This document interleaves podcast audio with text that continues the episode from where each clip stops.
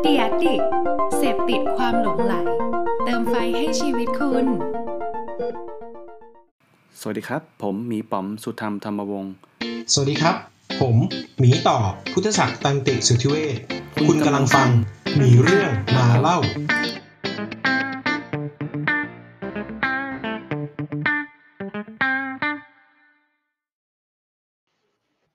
และแล้วเราก็กลับมาได้คุยกันสักทีหนึ่งนะครับ ใช่หลังจากที่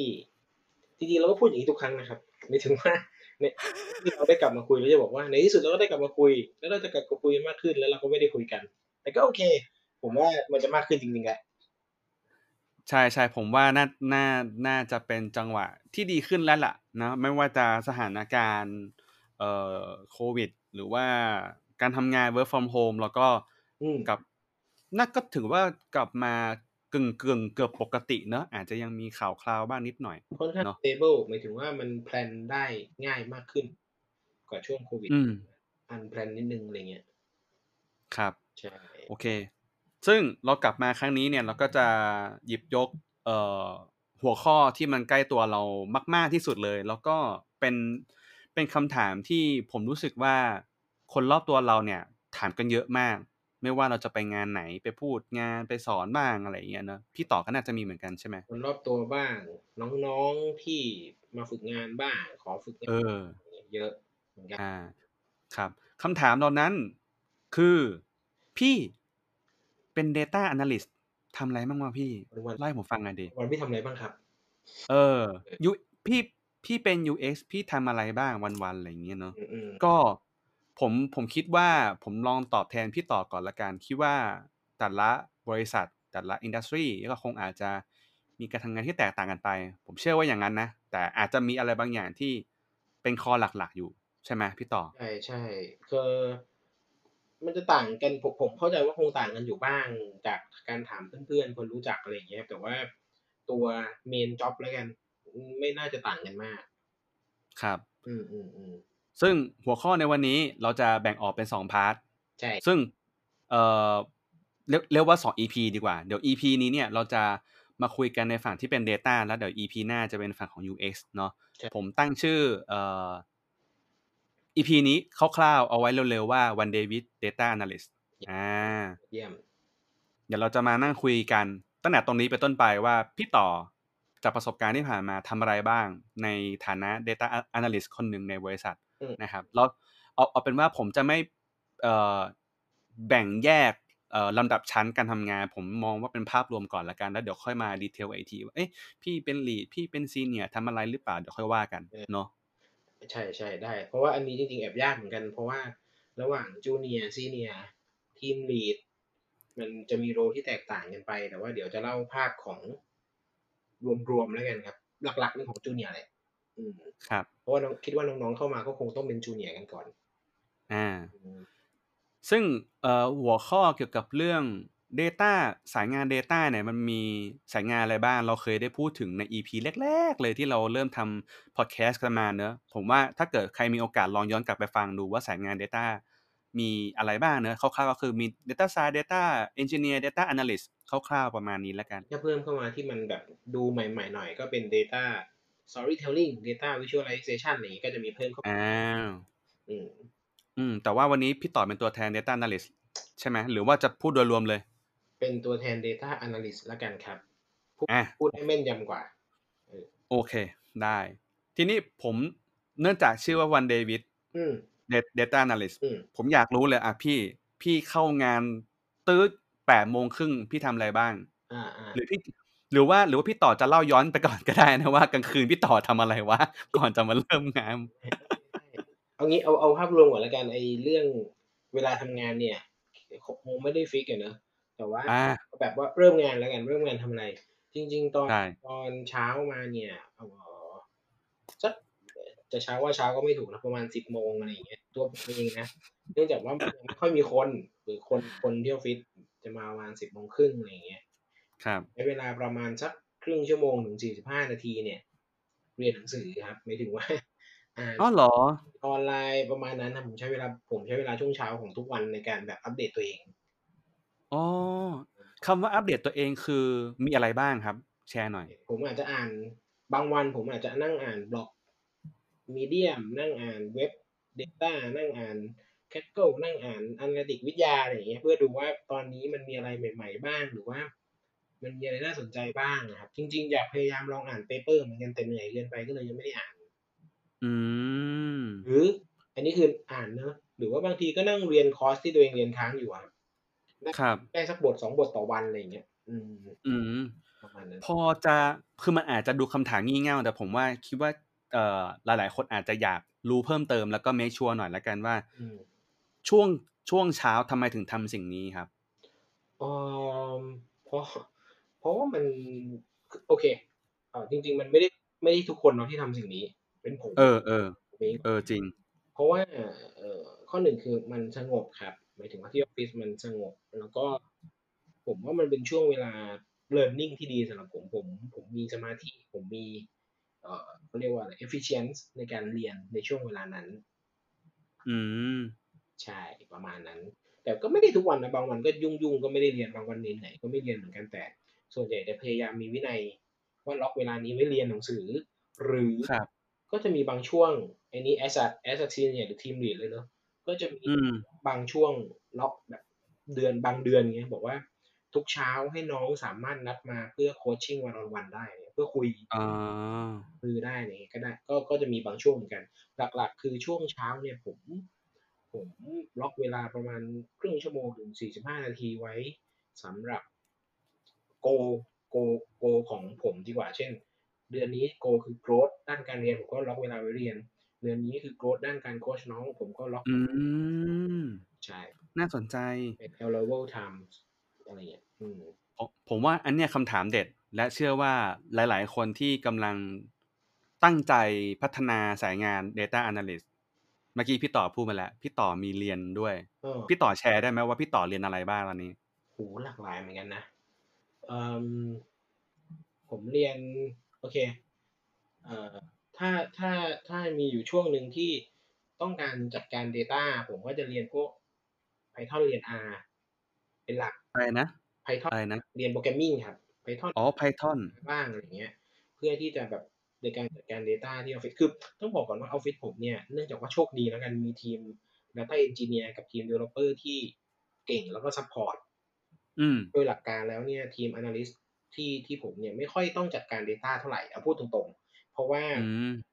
ค่อนข้างดี ครับ เออแต่ว่ามันก็มีบางจังหวะเหมือนกันที่ต้องจัดการเองก็เลยเรียนเรียนไว้ อันนั้นข้อแรกเนาะข้อสองเนี่ยห อื ลั ม กๆก็จะเรียนพวกเอ่อการทำแดชบอร์ด visualization tools ต่าง อืม ๆ ใช่เอาไว้แบบทำ data storytelling เพราะว่าคือฝั่งอันนี้พูดอย่างนี้ก่อนเนื่องจากทำงานบริษัทเนาะมันก็นึกมันก็ต้องนึกถึง profit เอ่อ cost and revenue เป็นหลักอะไรอย่างเงี้ยครับอ่าทีนี้ อ่า ฝั่งไอ้ฝั่งโปรแกรมมิ่งไอ้ฝั่งการทำ preparation เนี่ย มันเรียกว่าฝั่ง cost efficiency คือมันการมันทำให้งาน efficient มากขึ้น cost อืม cost ลดลงใช่ไหมส่วนไอ้ฝั่ง อืม storytelling ไอ้ฝั่ง market รวมถึง digital marketing ต่างๆ ที่ผมต้องเรียนเพราะว่าผมทำงานดิจิตอลเนี่ย มันก็จะเป็นฝั่งที่เรียกว่า value คือทำให้งานมี value มากขึ้น ลูกค้าเห็นคุณค่ามากขึ้น ยอมที่จะ อืม มากขึ้น เพราะฉะนั้นก็พยายามฝึกทั้งสองขาคือทำยังไงก็ได้ให้งานตัวเองคอสลดลง มี efficiency มากขึ้น แล้วก็ทำ อ๋ออ๋อ ให้ตัวเองมี value มากขึ้นอะไรอย่างเงี้ยครับ ก็จะเป็นสองขานี้ แต่ว่าขึ้นอยู่กับช่วงเวลาด้วย ขึ้นอยู่กับความอยากด้วยครับ บางช่วงกำลังฟิต ก็จะเรียนเรียนแบบ บางช่วงไม่ฟิต ก็จะเรียน เออเรียนอย่างอื่นที่มันรีแลกซ์กว่านิดนึงอะไรอย่างเงี้ยครับอืม อืม บางช่วง อ่ะปิด บางช่วงก็ ครับ เ e a t i v e ไปเลย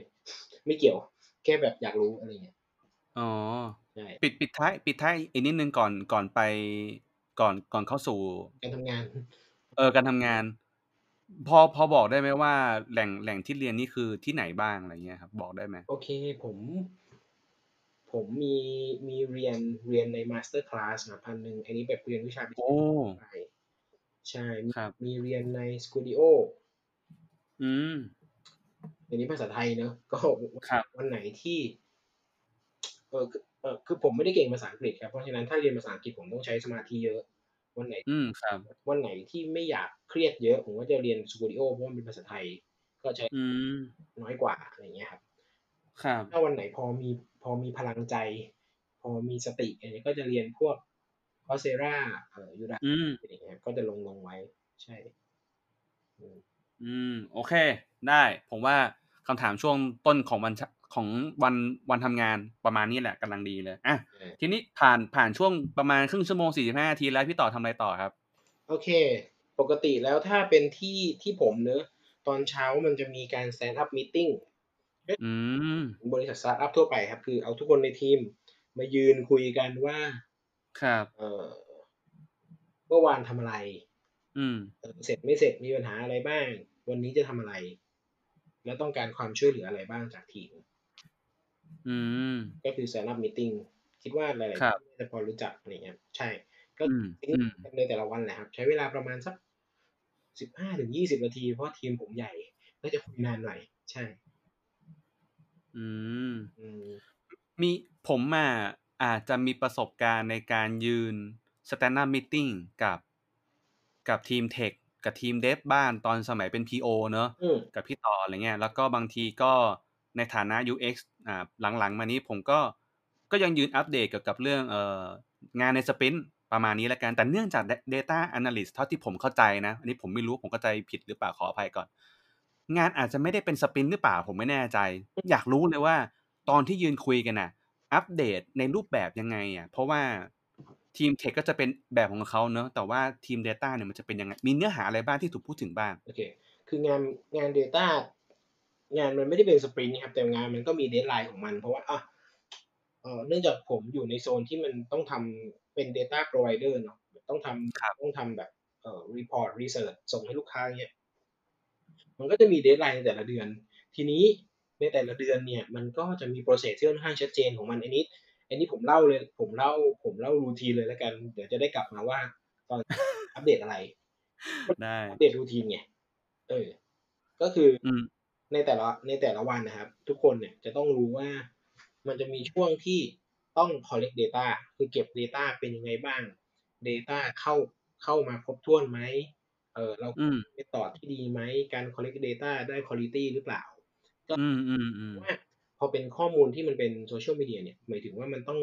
เกิดการทดลองใส่คีย์เวิร์ดดึงข้อมูลเข้ามา แล้วก็ อืม ว่ามีขยะเยอะไหมครบถ้วนไหม จะอีดิทยังไง โอเค ปรับจูนคีย์เวิร์ดหน่อยย้ำเพิ่ม เก็บเพิ่ม ไปเจอคำใหม่มา ก็จะมีช่วงที่ต้อง collect data เนอะ อืม data มาแล้วเนี่ย หลังจากหลังจากเก็บ data มาเนี่ย มันจะมีช่วงระยะเวลาที่ต้องทำ processing การทำ processing ของ data ที่เป็น text ของ social media เนี่ยครับมันก็เลยจะต้องทำเอา data เนี่ยเขาเรียกว่ามาทำ labeling ก็คือมาดูว่าเออในแต่ละข้อความเนี่ย พูดถึงเรื่องอะไรบ้าง เป็นบวกเป็นลบอย่างไรบ้างนู่นนี่ ก็จะใช้เวลานานหน่อยนานมากครับ นานประมาณสักวิถึงสองวิในการทำสิ่งนี้ อันนี้ใช่เรียกว่า clean data ป่ะผมไม่แน่ใจ เป็น cleansing แหละครับ แต่ว่าเรียกรวมๆได้ว่าทำ preparation นะครับ ก็คือต้อง อ่าฮะ cleansing เอาขยะที่ไม่เกี่ยวข้องออก เอา data มาทำ label จัด categorize ให้มันนะครับ ครับ เช็คความถูกต้องอะไรเงี้ยอืมก็จะเป็นระยะเวลานานซึ่ง ซึ่ง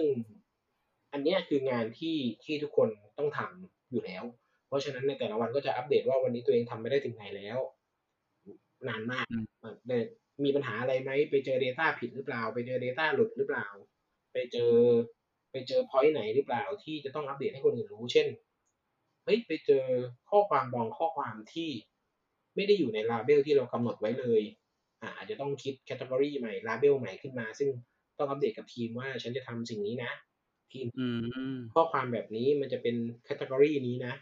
ทีมก็จะได้โอเคเอา knowledge เนี้ยไป adapt กับทุกๆ การเช็ค เพราะว่าหนึ่งแบรนด์นะครับหรือว่าหนึ่งหนึ่งอินดัสทรีเนี่ยมันก็ทำกันสี่ห้าคนที่ช่วยกันทำแบ่งข้อมูลกันทำอะไรอย่างงี้บางคนทำ Facebook บางคนทำ Twitter หรือว่าบางคนอาจหรือบางทีมอาจจะไม่ได้แบ่งแบบ Channel ก็คือหารแบบรวมๆเลยอะแต่สุดท้ายทุกคนจะต้องมีไบเบิลหรือว่าคู่มือหนึ่งที่ทำงานเหมือนกัน อืมอืมอืมเซตสแตนดาร์ดไว้นะเนาะ ใช่ต้องมีสแตนดาร์ดว่าข้อความแบบนี้ควรจะเป็นแบบไหน ควรจะเป็นลาเบลเรื่องอะไรบ้างแคตตา o r y ว่าอะไรบ้างอะไรอย่างเงี้ยฮะ อืมอืม ใช่ก็ใช้เวลาประมาณสองวีคหลังจากนั้นก็จะขึ้นเล่ม ก็คือเอาข้อมูลที่ได้เนี่ย มาหา point ต่างๆทำ ex- exploratory data analysis นะทำ EDA ดูว่ามี point อะไรบ้าง ดูว่าจะเล่าเรื่องยังไง ดูว่าเล่มนี้จะบอกอะไรลูกค้าบ้าง อินไซต์ที่เกิดขึ้นมีอะไรบ้าง แล้วก็มาจัดลง Presentation ซึ่งส่วนใหญ่ในปัจจุบันก็เป็น PowerPoint อะครับก็เอาข้อมูลเนี่ยมาจัดลง PowerPoint อืมอืม ซ้อมพรีเซนต์แล้วก็ไปให้ลูกค้า ก็คือจากจากที่ผมเคยทำงานกับพี่ต่อเนี่ยไอ้ตรงนี้เนี่ยแหละเป็นสิ่งที่ ใช้ใช้พลังในการคิดประมาณหนึ่งเพราะว่ามันเราเราไม่ได้เอา Data มาแค่จับใส่สไลด์และเล่าเฉยๆไงแต่มันคือต้องแบบสามารถบอกได้ว่าไอ้ Data ตรงเนี้ยกำลังบอกอะไรเราอยู่ อืมอืมอืมหลักหลักหลักแล้วถ้าเป็นทีมเนี่ยก็พยายามกางออกมา เนื่องจากว่ามันเป็น analyst เนอะถ้าเป็น ครับ เรียกว่า four level of data analytics เนี่ยมันก็จะมีเอ่อ descriptive กับ diagnostic เนอะบอก what บอก why แล้ว อืม เลเวลสามจะเป็น predictive อะไรอย่างเงี้ยอันนั้นจะเป็นเลเวลของ machine learning เป็น data scientist เพราะฉะนั้นใน as a data analyst สิ่งที่เราพยายามทำก็คือ ตอนทำ EDA เนี่ย เราพยายามกางวัดออกมาให้เยอะที่สุดว่ามีอะไรเกิดขึ้นบ้างวะใน data อืม ทำเทรนทำแรงทำ relation ทำนู่นนี่นั่นเพื่อหาเพื่อหาว่าเฮ้ยมีวัดอะไรที่มันน่าสนใจบ้าง หลังจากนั้นน้องหรือว่าไอ data analyst นี่แหละ ก็จะค่อยๆไป explore ว่าวัดอันนั้นอะมันเกิดจากอะไรคือหา why อืมอืม ก็เอาอะไรพวกเนี้ย ไปประกอบเป็น มันไม่ใช่แปะได้เลยหมายถึงว่าเฮ้ยเราเจอสิ่งนี้ครับเพราะสิ่งนี้ครับมันเล่าแบบนั้นไม่ได้ไงเพราะว่าอันนี้เราทำงานให้ลูกค้านะเพราะฉะนั้น อืม อันจริงๆก็คือเราอาจจะต้องกรุ๊ปปิ้งเรื่องที่เจอเป็นเรื่องราวต่างๆ แล้วทำให้มันเป็นสอรี่ให้ลูกค้าเข้าใจง่ายๆ ฟังง่ายๆอืม ครับ ก็แล้วก็มีทั้งส่งพรีเซนต์ให้ลูกค้า หรือว่าอาจจะเข้าไปพรีเซนต์ให้ลูกค้าฟังว่าเรา อืมอืม ที่ผ่านมา อืม แล้วก็จะวนอยูอย่างเงี้ย ถ้าเกิดไอันนี้สำหรับเล่มเนอะเล่มเดียวเนอะแล้วก็ถ้าเกิดแต่ว่าส่วนใหญ่ลูกค้าก็จะซื้อเป็นรายเดือน ก็จะทำอย่างเงี้ยทุกเดือน ครับ ใช่ อันนี้พี่ต่อมีอะไรจะเล่าต่อไหมผมมีคำถามแล้วตอนนี้ ไม่ครับทำได้เลยทำได้เลย อยากรู้เอาเอาเท่าที่ตอบได้นะพี่ต่อคือต้องบอกต้องบอกผู้ฟังอย่างหนึ่งก่อนว่า วันนี้เนี่ยมันเป็นปกติแล้วเนี่ยที่ผ่านมาผมจะเขาเรียกว่าอะไรเดียเตรียมพร้อม เรียนสคริปต์ ในการที่จะเอ่อเขียนสคริปต์อะไรก่อนอ่ะนั่นนี่อะไรเงี้ย อืม แล้วก็แล้วก็มานั่งคุยกัน แต่ว่าวันนี้สดหน่อยหนึง อืม นะครับเอ่อคำถามก็คือผมอยากรู้ว่าเมื่อกี้พี่ต่อพูดว่าตอนไปประชุมกับลูกค้า เอาเอาพรีเซนต์ไปเล่าเอา Data ไปเล่าอะไรเงี้ย มีคำถามอะไรที่เป็นคำถามที่แบบลูกค้ามักจะถามบ่อยๆไหม อ๋อ โอเคเอิ่มเล่าอย่างนี้ก่อน ลูกค้าในแต่ละ Data Analyst ที่ทำเนี่ยคงไม่เหมือนกันเนาะ อืม ผมเนี่ยส่วนใหญ่ลูกค้าจะเป็นฝั่ง Marketing โดยเฉพาะ Digital Marketing ครับ มันเป็นข้อมูลบนโซเชียลมีเดียเนอะสิ่งที่ลูกค้าถามก็คือ โอเคหลักๆ แล้วกันมาเอ่อมาเอ่อคำถามหลักๆ ที่ลูกค้าที่เป็น Marketing มักจะถามแล้วกันเนาะ อืม ภาพรวมดีไหม ใครดีกว่าใคร อืม ใครดีกว่า ซึ่งไอ้คำว่าดีเนี่ย มันมันมันวัดยาก เพราะฉะนั้นหลักๆ แล้วเวลาเราพูดถึงคำว่าดีกับลูกค้าเนี่ยมันเราก็จะตีความคำว่าดีออกมาแบบสามสี่เรื่องแล้วก็อธิบาย เช่น ตัววอลลุ่มตัว sentiment ตัวเอ่อ objective เช่นลูกค้าบอกว่าเฮ้ยพี่อยากที่จะโอนฟีเจอร์เนี้ย ฉันปล่อยของไปแล้วฉันอยากโอนฟีเจอร์เนี้ย มีคนพูดถึงฟีเจอร์นี้ไหม หรือว่าพูดถึงฟีเจอร์นี้มากเป็นที่หนึ่งเมื่อเทียบกับคู่แข่งหรือเปล่า อ่ะก็จะเป็นโจทย์นี้ไงว่าดีคือถูกพูดถึงเยอะ ดีคืออ ม แบรนด์ได้รับการชื่นชม ดีคือตอบโจทย์ตอบออบเจกตีฟ อืม อืม คำถามคือดีหรือเปล่า อืม สองก็คือที่ถ้าจะมีเช่น ตอนเนี้ยมันมีเทรนด์อะไรใหม่ ๆ บ้าง อ่า เออเขาเขาเขากำลังคิดอยู่ เขากำลังสนใจในมิตินั้นๆอ่ะอันนี้เทรนด์ก็จะเป็นคำถามที่เจอบ่อยเหมือนกัน เออเออ ใช่ใช่ อันที่สามที่เจอบ่อยก็เช่น เอ้ย ถ้าพี่พี่เนี่ย พี่กำลังจะทำหนึ่งสองสามสี่ห้าเนี่ยเอ้ยมันดีไหมนะ อืม ทำหนึ่งสามสี่ห้าเนี่ย คิดว่ามันจะเวิร์กไหม ซึ่งบางทีอ่ะเราไม่ได้เตรียม Data ชุดนี้มาไง อ่าอ่าอ่า คนละเรื่องกัน เพราะฉะนั้นบางทีแต่โชคดีหน่อยเนื่องจากว่าเราอ่ะทำหลายแบรนด์แบบไม่ถึง เออ ทำกว้าง บางทีก็เจออินโฟ a t ชันที่มันเยอะมาก จนสามารถตอบได้ว่าจากเ e ิร์นนิ่งของสิ่งที่เรา ครับ ทำอันเนี้ยน่าจะเวิร์กหรือไม่น่าจะเวิร์กแต่ใช้คำว่าน่าจะก่อนเนอะเพราะเรา ครับ เพราะเราไม่ได้รีเสิร์ชมาแบบ full research อะไร อืม เคลมไม่ได้ เคลมไม่ได้ คือยังยังยังไม่เคลมยกเว้นแต่ลูกค้าบอกว่า อ่ะ เอ้ยดูน่าสนใจไป make sure มาให้หน่อยอ่ะแล้วก็ค่อยมาทำต่อ อ่า เออ แล้วก็มีแบบพี่ต้องทำอะไรต่อเพื่อให้พี่วิน อ่าฮะ โก้ของอินไซ h ์เนี้ย พี่ต้องทำอะไร อืม อันนี้ก็จะเป็นแนวแบบดิจิตอลมาร์เก็ตติ้งหน่อยคือ recommendation ที่เขาสามารถ action ได้จริง ๆ อืมอืมอืม เพราะฉะนั้นถ้าถ้าเล่าให้ฟังถ้าเห็นภาพนี้เราจะเห็นว่าทำ Data Analyst ก็จริงเนอะแต่ว่าฝั่ง Domain Knowledge ที่เป็น Digital Marketing เนี่ย ก็เลยสำคัญมาก เพราะว่ามันต้องคิด actionable ตลอดเวลาว่าลูกค้าจะเอาไปทำอะไรได้บ้าง อ่า ในงานที่เขาทำอะไรเงี้ยเพราะฉะนั้นการเป็น Data Analyst ที่ดีก็เลยต้องมี Domain Knowledge มากประมาณหนึ่งเพื่อที่จะเข้าใจ business เยอะ อ๋ออ๋ออ๋ออ๋ออันนี้เห็นด้วย ผมว่าคำถามที่พี่ต่อพูดมาที่บอกว่าเป็นคำถามที่เอ่อลูกค้าหรือแบรนด์เนี่ยมักจะถามเราเป็นประจำนะ ๆ มันก็จะเป็นชุดคำถามหลักเหมือน FAQ ที่ทุกคนในทีมต้องแบบพึงพึงนึกอยู่เสมอนะว่า Data เหล่านี้เหล่านี้ที่เรากำลังจะรีพอร์ตไปเนี่ย สามารถตอบคำถามเหล่านี้ล่วงหน้าไว้ได้แล้วหรือเปล่าอะไรประมาณนี้เนอะ ก็จริงๆ ถ้าเป็นจูเนียร์อาจจะลืมบ้างครับ แต่ว่าซีเนียร์กับลีดจะเป็นคนที่รีมายเสมอ เช่น สมมติว่าเขาทำเขาทำงานเสร็จแล้ว เด็กๆทำเล่มเสร็จแล้ว ตอน ครับ เซ็นเนี่ยลีดกับซีเนียร์จะมีชุดคำถามประมาณที่ถามว่า อ่า หน้านี้จะบอกอะไร แล้วพี่ต้องทำอะไรต่อ อืมอืมอืม หน้านี้เราคอนเฟิร์มสแตทแบบนี้ใช่ไหมมันหมายความว่าอะไร ก็จะถามเจาะแบบนี้ไปเรื่อยๆครับตอนซ้อม เออเออเอ้ยผมว่ามันดีมากนะจริงๆ แล้วมันคือการเทสติ้งแหละเทสติ้งกันก่อนว่าเฮ้ยเอ่อถ้าถ้าถ้าถ้าพี่สวมหมวกเป็นลูกค้าอ่าถามคำถามแบบนี้จะตอบยังไง มีคำตอบยั่งอะไรอย่างเงี้ยเนอะ ที่ลีดซีเนียร์ก็จะมองเห็นเอ้ยพี่ว่าตอนนี้ลูกค้าสงสัยอธิบายเยอะๆหน่อย อืม อะไรอย่างเงี้ยก็จะมีแบบ แต่ไม่ไม่ได้ไม่ใช่ทุกครั้งเนอะที่เรียนกับซีเนียร์จะแบบคาดการณ์ได้เป๊ะมันก็มีพลาดบ้างที่ ครับ ถามคำถามที่คิดไม่ถึงหรือว่าถามในจุดที่คิดไม่ถึงเหมือนกันก็มีบ้างเหมือนกันเพราะว่าเราก็ไม่ได้มีโดเมนในทุกอินดัสทรีอะไรอย่างเงี้ย อืมอืม มันก็จะจับทางลูกค้าได้ว่า อะไรคือสิ่งสำคัญ ที่เขาใส่ใจอะไรคือสิ่งที่เขาขอแค่พอรู้ อะไรคือสิ่งที่เราไม่ต้องทำก็ได้เขาไม่สนใจอะไรอย่างเงี้ยสักสองสามเดือนก็จะเห็น ครับ อืม อ่าฮะประมาณนี้เนอะกับลูกค้าถูกไหมครับ ใช่ใช่ครับ อ่าถ้าเกิดเราไล่ไล่กันมาเมื่อกี้นะเมื่อกี้เรามีพูดถึงตอนตอนเช้าเนี่ยก็เป็นเขาเรียกว่าให้เวลากับตัวเองในการพัฒนาเอ่อความรู้ของเราเองเนาะแบบอาจจะอัปเดตข่าวหรือว่าเรียนสิ่งใหม่ ๆ หรือว่าไม่แน่ก็อาจจะเป็นการย้ำสิ่งเดิมๆนี่แหละ เพื่อให้เราแม่นยำมากขึ้นเข้าใจมันมากขึ้นนะ คือผมนะผมไม่แน่ใจเหมือนกันว่า เอาเป็นว่ามันฟิตสำหรับผมแล้วกันวิธีนี้ ตอนเช้า ได้ได้ได้ได้ได้ผมว่ามันเป็นการแชร์ประสบการณ์แหละว่าเฮ้ยฝั่งเราเป็นยังไงบ้างเนาะแล้วก็อีกอันนึงก็คือต่อมาคือการเอ่อให้เวลากับทีมก็คือการ stand up meeting ใช่ เพื่อให้เห็นภาพรวมเข้าใจทีมว่าตอนนี้สถานการณ์เป็นยังไงใครช่วยใครได้ อืม อะไรวันนั้น แล้วก็ต่อมาก็คือเป็นเรื่องของงานรูทีนที่เอ่อมีการ collect data ทำ processing ทำ labeling อืม แล้วก็เอ่อเมื่อได้เนื้องานอะไรตรงนี้เรียบร้อยวิเคราะห์เสร็จแล้วก็แพ็คใส่กล่อง แล้วก็เดินไปหาลูกค้า แล้วก็นำเสนองานวิเคราะห์พูดคุยดิสคัตกันอะไรประมาณนั้น เป็นแบบมาทำเล่นต่อไป อ่า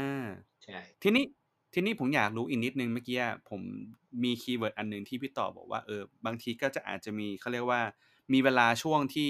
ว่างพอที่จะสามารถโคชชิ่งได้หรือว่า อืม เออวันออนวันกับน้องๆในทีมได้ ตรงนี้เนี่ยมีอะไรอยากเล่าไหมผมอยากรู้เหมือนกันว่า เออถ้าเกิดอ่า UX อาจจะมีอีกมุมหนึ่งอ่า developer อาจจะมีอีกมุมหนึ่ง data analyst เนี่ยมีวิธีการวันออนวันหรือว่าโคชชิ่งเนี่ยคุยคุยกันเนื้อหาเรื่องอะไรบ้าง อ๋อแยกแบบนี้แล้วกันเนาะผมแยกเป็นโคชชิ่งกับเทรนนิ่งคือ อืม โคชชิ่งเนี่ย ไม่ได้คุยเรื่องอะไรเป็นพิเศษครับ ส่วนใหญ่จะคุยเรื่องสภาพจิตใจ สภาพการทำงาน career path เป็นหลัก อืม เออคือคุยว่ามีปัญหาอะไรบ้างช่วงนี้ชีวิตเป็นยังไงบ้าง เออต้องการการสนับสนุนอะไรบ้าง อยากจะเติบโตไปในทิศทางไหนบ้าง พี่สนับสนุนยังไงได้บ้าง ก็จะวันออนวันเนี่ยจะเป็นประมาณนี้คือพยายามสร้าง environment ให้เขา มีความสุขที่จะอยู่ที่นี่ มีความสุขที่จะเติบโตไปกับที่นี่อะไรเงี้ยนี่คือ อืม training ส่วนเทรนนิ่งเทรนนิ่งคือการสอนในสิ่งที่เรารู้ให้น้องถูกไหมครับ อืม สำหรับผมเองแล้วกันเนอะผมอะผมแตก ผมแตก เออเขาเรียกว่าอะไรดีเออเอ่อที่ที่ที่ที่ที่ที่บริษัทอะจะมีสิ่งที่เรียกว่า T skill เนอะ อ่า ถึงว่ามันจะมีฐานทีที่ ทุกคนจะต้องรู้เท่ากัน แล้วก็ฐานแหลมที่ให้ทุกคนน่ะเก่งเป็นพิเศษ ครับ เออทีนี้เอ่อตัวฐานทีเนี่ยมันจะถูกเลเอ่อ learning by doing อยู่แล้ว คือ trade on the job ได้ ต้องทำอย่างนี้นะ ต้องรู้แบบนี้นะ นู่นนี่นั่น แต่ว่าถ้าน้องคนไหนที่จับหลายโปรเจกต์หน่อย ก็จะมีฐานทีที่กว้างหน่อย เพราะว่า อืม learning เยอะ แต่ไม่เป็นไร อันนี้สอนกันได้แบบ training on the job ได้ learn on the job ได้ ผมก็เลยเสริมตัวตัวทีตัวตัวเขาเรียกว่าอะไรฐานแหลมอะฝั่งแหลม อืม ให้น้องด้วยกันที่บริษัทเนี่ยจะแบ่งออกเป็นสี่สายครับ คือสาย visualization and storytelling อันนี้สายหนึ่ง สาย machine ครับ learning pattern machine learning and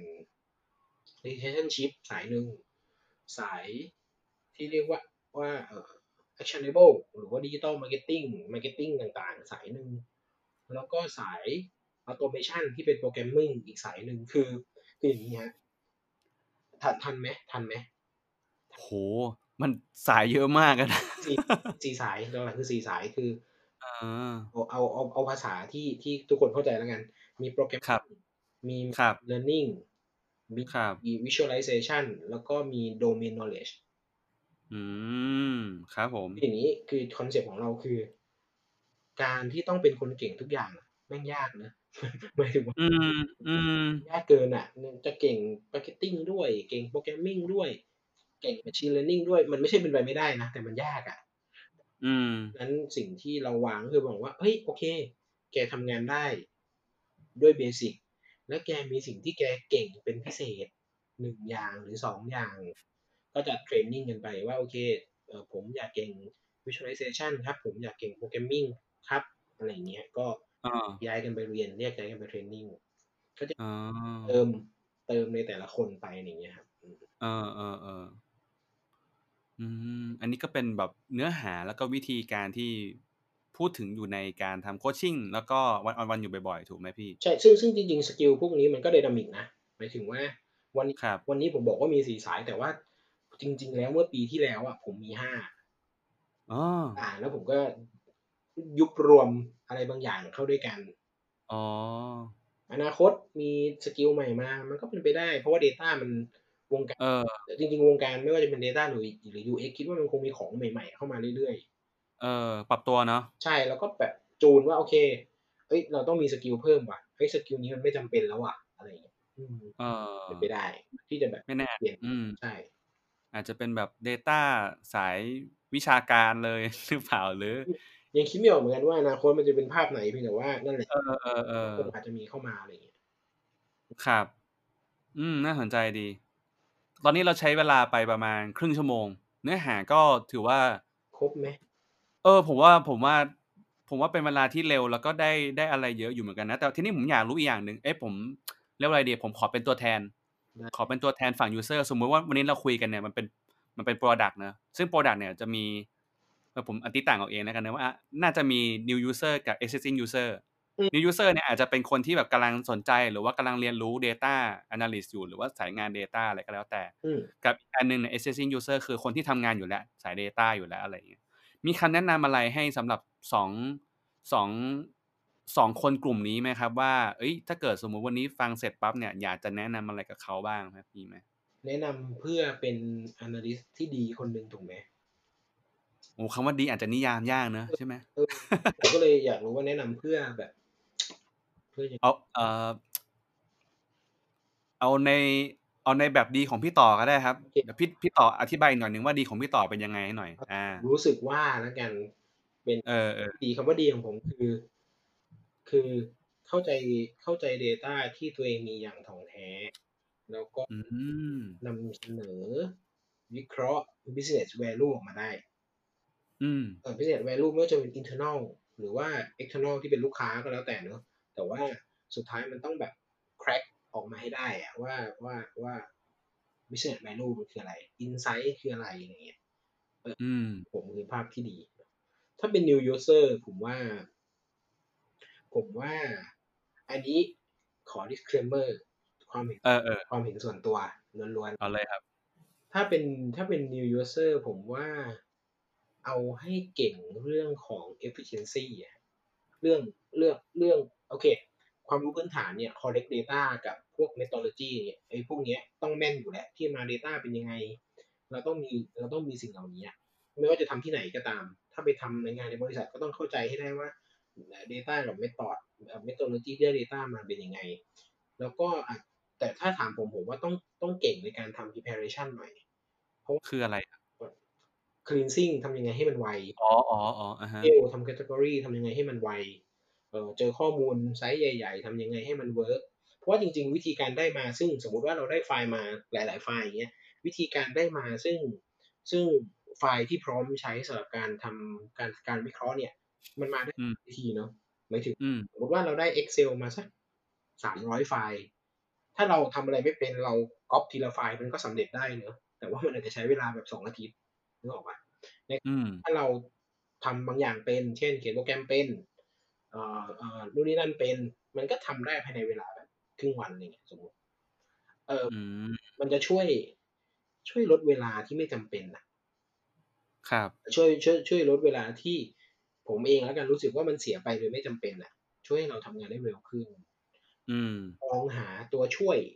tools ต่างๆ ที่มันจะช่วยให้เราที่เราเติบโตได้ ที่ช่วยให้เราเอ่อทำงานได้ไวขึ้นอะไรอย่างเงี้ยครับแล้วก็ อืม ผมว่าเน้นเรื่อง collaborate หมายถึงว่าฝึกสกิลนี้เยอะๆ แบบเจอผู้คนเยอะๆ เจอว่าเด็บก็ทำอะไร data engineer ทำอะไร data science ทำอะไร business ทำอะไร พยายามเข้าใจเขาเยอะๆ แล้วเด อืม ไม่เข้าใจหรอกแต่ว่าน่าจะเป็นสิ่งสำคัญในการพยายามทำความเข้าใจผู้คน เออเออ แล้วก็โอเพนไมล์ครับเรียนรู้เยอะ อืม ๆ ในช่วงเวลาที่เป็น new user เนี่ย ส่วนใหญ่แล้วจะยังมีพลัง มีแรง มีแพช มีไฟ มีไฟ ที่จะเรียนหลากหลายอยู่ในช่วงเวลาที่ explore ได้ พยายามที่จะใช้เวลา explore เยอะๆ จะได้รู้ว่าตัวเองน่าจะชอบอะไร อืม น่าจะอยากเติบโตทางไหน เพราะว่า อย่างสมมติถ้าผมตีความ new user คือเพิ่งจบหรือ fresh grad เนี้ยมันก็ประมาณแบบยี่สามยี่สามยี่สี่เงี้ยเราจะ ครับ เวลาเยอะมากเลยที่จะลองแบบ ฉันชอบโปรแกรมมิ่งเลยนะ หรือฉันชอบ business หรือฉันชอบ หรือฉันชอบทำอะไรวะอะไรเงี้ยเรา explore เยอะๆ เราจะได้เจอตัวเอง อืม อืม เพราะว่าสิ่งที่อยากบอกคือวันที่เติบโตขึ้นเนี่ย คือตอนที่เราเป็น new user เราจะคิดว่าเรางานยุ่งแล้ว ก็เลยแบบไม่อยากอาจจะมีบางคนที่ไม่อยากฝึกไม่อยากเรียนอะไรอย่างเงี้ย แต่สิ่งที่อยากจะบอกคือวันที่คุณเติบโตขึ้นเนี่ย งานมันจะยุ่งกว่าเดิม ในขณะที่ร่างกาย อ่าฮะ คุณแม่งไม่พร้อมจะเรียนละ หมายถึงว่าอ่ะ อ่าฮะ อย่างผมเนี่ย คือจะสามสิบแล้วอะแล้วมันก็ยุ่งกว่าเดิมในขณะที่กูนอนดึกไม่ไหวแล้วอะ เออ ก็จริง เออ ก็จะแบบในขณะที่เออร่างกายมันไม่พร้อมที่จะเทคพลังงานขนาดนั้นแล้ว เพราะฉะนั้นการเป็นวัยรุ่นเนี่ย ใช้มันให้มัน ใช้ให้มันคุ้มแล้วกันถ้าจะแนะนำแต่อย่า เออแต่ แต่อย่าให้มันเบิร์นเอาท์เนอะ เรา เออ เออหาก ำลังจะบอกเลย คือ คือ คือไม่ใช่ว่าบอกว่าวัยรุ่นเนี่ย โอ้ กูหามลุ่งหามข้ามก็ไม่ใช่นะ ก็ต้องรักษาสุขภาพด้วยอีกสิ่งอีกส่วนหนึ่ง ใดใดๆถ้าเกิดว่าคิดว่า คิดว่า เอ่อการณณณโมเมนต์นั้นคือกูอยากนอนก็จงน อนหมายถึงว่า ไม่ต้องฝืนขนาดนั้นก็ได้ แค่ แค่อย่าแค่อย่าลืมใช้ใช้ข้อดีของการเป็นวัยรุ่นให้มันให้มันให้มันดีแล้วกันอะไรเงี้ย อืม อะไรอย่างเงี้ยเนี่ย โอเค ผมว่าเนื้อหากำลังดีครับ เอ็กซิส แล้วก็เวแล้วก็เวลากำลังดีด้วยอะอะไรนะ ไม่ได้พูด existing เลย เมื่อกี้ new user อย่างเดียวเลยนะ เอาเหรอ จริงว่าอ้าวมาต่อเลยมาซัดเลย assessing หน่อยมา exiting เนี่ยสำหรับ data analyst ผม ถ้าเกิดว่าเราทำงานไปสักสามปี เราจะเจอสิ่งที่เรียกว่าเพดานอะ อืม เอิ่มคือตอนที่ตอนที่เราเป็นเด็กเนี่ย เราทำอะไรแม่งใหม่ไปหมดเลย เรารู้สึกว่าเราเติบโตตลอดเวลาเราได้เรียนรู้ตลอดเวลาเรามีโกรธตลอดเวลาเราสนุกกับงานมาก เพราะว่าเรารู้สึก ครับ เราเรียนรู้สิ่งใหม่ๆตลอดเวลาแล้วมันก็แฮปปี้มาก ครับ ๆแต่ว่างานบริษัทนะครับ มันก็จะมันก็จะวนแหละ เพราะว่าบริษัทมันก็มีสิ่งที่ต้องโฟกัสเพื่อ revenue ถูกไหมเพื่อ profit อืม คงปล่อยให้พนักงานทำแต่สิ่งที่ชอบไม่ได้ มันก็ต้องทำสิ่งที่ที่ที่เป็นงานที่เป็นคอหลักของบริษัทอะไรอย่างเงี้ย ครับ มันจะเป็นงานประมาณ 80-90%ของชีวิต ทีนี้พอ อืม ไปสามปีเนี่ย จะเจอเพดานที่แม่งทำงานเดิมๆเนี่ย ไม่รู้สึกโตแล้ว แล้วมันก็มันก็จะรู้สึกเจือนๆว่าแบบแม่งไม่เติบโตเลยว่ะ อืม ฉนฉันไม่เติบโตเลย ฉันไม่มีอะไรแบบเก่งขึ้นเลย ซึ่งในความเป็นจริงเอาในความเป็นจริงก่อน จริง ๆ คุณเก่งขึ้น แค่เขาเรียกว่า mastering ขึ้นคือ คุณจะท อืม ำอะไรขึ้น คุณจะ get sense อะไรบางอย่างได้ดีขึ้น คุณจะทำ recommendation ได้ดีขึ้น เพียงแต่ว่ามันเป็นเล็กๆน้อยๆที่ที่ตัวเราเองอะไม่รู้สึกว่ามันมากขึ้น อืม มากมันแค่ efficient ขึ้น อ่ะเพราะฉะนั้นพอถึงพอถึงจุดเนี้ย มันอาจจะนะ ใช้คำว่าอาจจะ มันอาจจะถึงเวลาที่เราจะต้องโฟกัสแล้วว่าเราอยากจะเป็นใคร ว่าเราอยากจะเติบโตทางไหน แล้วมุ่งแล้วชี้เป้าให้ชัดแล้วมุ่งไปในเส้นนั้นเลย อืม อย่างนี้ครับ เมื่อกี้ผมบอกว่าตอนเป็น new user เนี่ยให้ลอง explore ว่าตัวเองชอบอะไร อืม explore ไปเรื่อยๆ ได้เลยครับแต่ว่าพอมาถึงวัยหนึ่งเนี่ย การ explore ไปเรื่อยๆ จะจะไม่ทำให้เราเติบโตแล้ว เพราะเราเพราะมันไม่ลึกพอครับ เราจะ explore แค่เลเวลหนึ่งเลเวลสองของทุกสายของทุกอย่าง อืม หาคือการจะไปเลเวลสามเลเวลสี่เลเวลห้าเนี่ย มันต้องอาศัย effort แล้วก็ times ที่เยอะกว่าการ explore มันเป็น อืม เทียบคือคือสกิลมันเป็น exponential อะครับคือหนึ่งสองเนี่ย ใช้เวลากับมันแค่ อาทิตย์ละวันก็เก่งแล้ว แต่พอเป็นเลเวลสามเนี่ยคุณอาจจะต้องการแบบอาทิตย์ละสามอาทิตย์ละเยอะอะเดือนละ อืม เยอะเพื่อที่จะเติบโตไปเลเวลสามเลเวลสี่ให้ได้ เพราะฉะนั้นคุณจะไม่มีเวลาที่จะทำทุกอย่างแล้วเออบางครั้งมันก็เลยจำเป็นที่ต้องเลือกว่าฉันจะโตในทิศทางนี้ และใช้เวลากับมันเพื่อมุ่งสู่เส้นทางนี้มันเหมือนการปีนเขาอะครับเออช่วง อืม มันจะปีนมาถึงจุดพัก หลังจากนั้นเขามันจะชันขึ้น ถ้าเราไม่ทุ่มเทเอฟฟอร์ดเราจะไม่รู้สึกว่าเราโต เราจะไม่รู้สึกว่าเราไปข้างหน้าอะไรอย่างเงี้ย ผมไม่ได้บอกว่าทุกคนต้องต้องต้องทำแบบนี้นะ แต่ว่าด้วยประสบ เออเออ ด้วยประสบการณ์ที่เทรนน้องๆ เนี่ย ทุกคนเลยจะวิ่งมาเจอเพดาน อืม ว่าการจะฝ่าเพดานนี้ได้เนี่ย ต้องโฟกัส แต่ถึงเวลาที่จะโฟกัสหรือยังเป็นเรื่องของเรา ถ้าเรายังไม่เจอสิ่งที่ชอบจะ explore ต่อก็ได้ ไม่เป็นไร อืม การ explore มันจะทำให้มันจะเกิดความรู้สึกแบบนี้แหละ ความรู้สึกว่า เอ๊ะ ฉันไม่โตเลย อย่าลืมรีมายตัวเองว่าตอนนี้ฉันกำลัง explore แต่เมื่อไหร่ที่คุณเจอสิ่งที่ชอบก็ฝากด้วยละกัน ฝากโฟกัสสิ่งนั้นเพื่อให้เติบโตเอออย่างนั้นนะ ดีจังเลย คือสรุปแล้วรวมๆเนี่ยของ existing หรือว่าคนที่มีเอ่อทำงาน Data มาสักพักแล้วเนี่ย อาจจะมีคำว่าเพดานเนี่ยเข้ามาในชีวิตได้ แต่ว่ามันไม่ได้บอกว่ามันจะมีหรือมันจะไม่มีเสมอไปนะมันผมว่ามันคือการที่เราอะตระหนักแล้วก็รู้ว่าตัวเองอะอยู่ตรงไหนอยู่อยู่เสมอแหละมากกว่า มันน่าจะเป็น ขอ อืม ตัวเองแหละว่าตอนนี้ฉันกำลังทำอะไรอยู่ แล้ว return ของสิ่งนั้นมัน มันก็เป็นแบบนี้แหละอะไรอย่างเงี้ย อืมอืมแต่สุดท้ายความสุขของชีวิตการทำงานสาย Data มันก็แต่ละคนออกแบบกันเองนะมันอันนี้เป็นเป็นแค่ประสบการณ์ส่วนหนึ่งที่พี่ต่อแชร์เนอะแล้วก็ผมคิดว่า อืม เป็นเป็นอีกหนทางหนึ่งละกันถ้าถ้าวันหนึ่งเจอคำถามหรือว่าเจอ question อะไรแบบนี้ก็ลองทบทวนตัวเองในมุมนี้ดูประมาณนี้ ต้องเตือน เนอะ ต้องเตือนแหละ เพราะว่าเพราะว่า เพราะว่าพอพูดแบบนี้ถ้าไปเจอคนบางคนเนี่ยก็อาจจะเมินเอาไปเลยก็ได้อะไรเงี้ยเพราะฉะนั้นพยายามแบบไฟโยเวหาวิธีการเรียนรู้ที่มันฟิตกับตัวเองแล้วกัน อืม อืม ครับ ใช่ ได้ ก็ฝากขอบคุณแทนคนอื่นๆ แล้วกันเนอะที่ให้คำแนะนำดีๆมา แล้วก็แชร์ประสบการณ์ในวันนี้ด้วยว่าเฮ้ยวันวันๆหนึ่งเนี่ยหรือว่างานรูทีนหรือว่างานอะไรก็แล้วแต่ที่มันเกิดขึ้น ในสายงาน Data Analyst เนี่ยมันมีอะไรเกิดขึ้นบ้างแล้วก็มี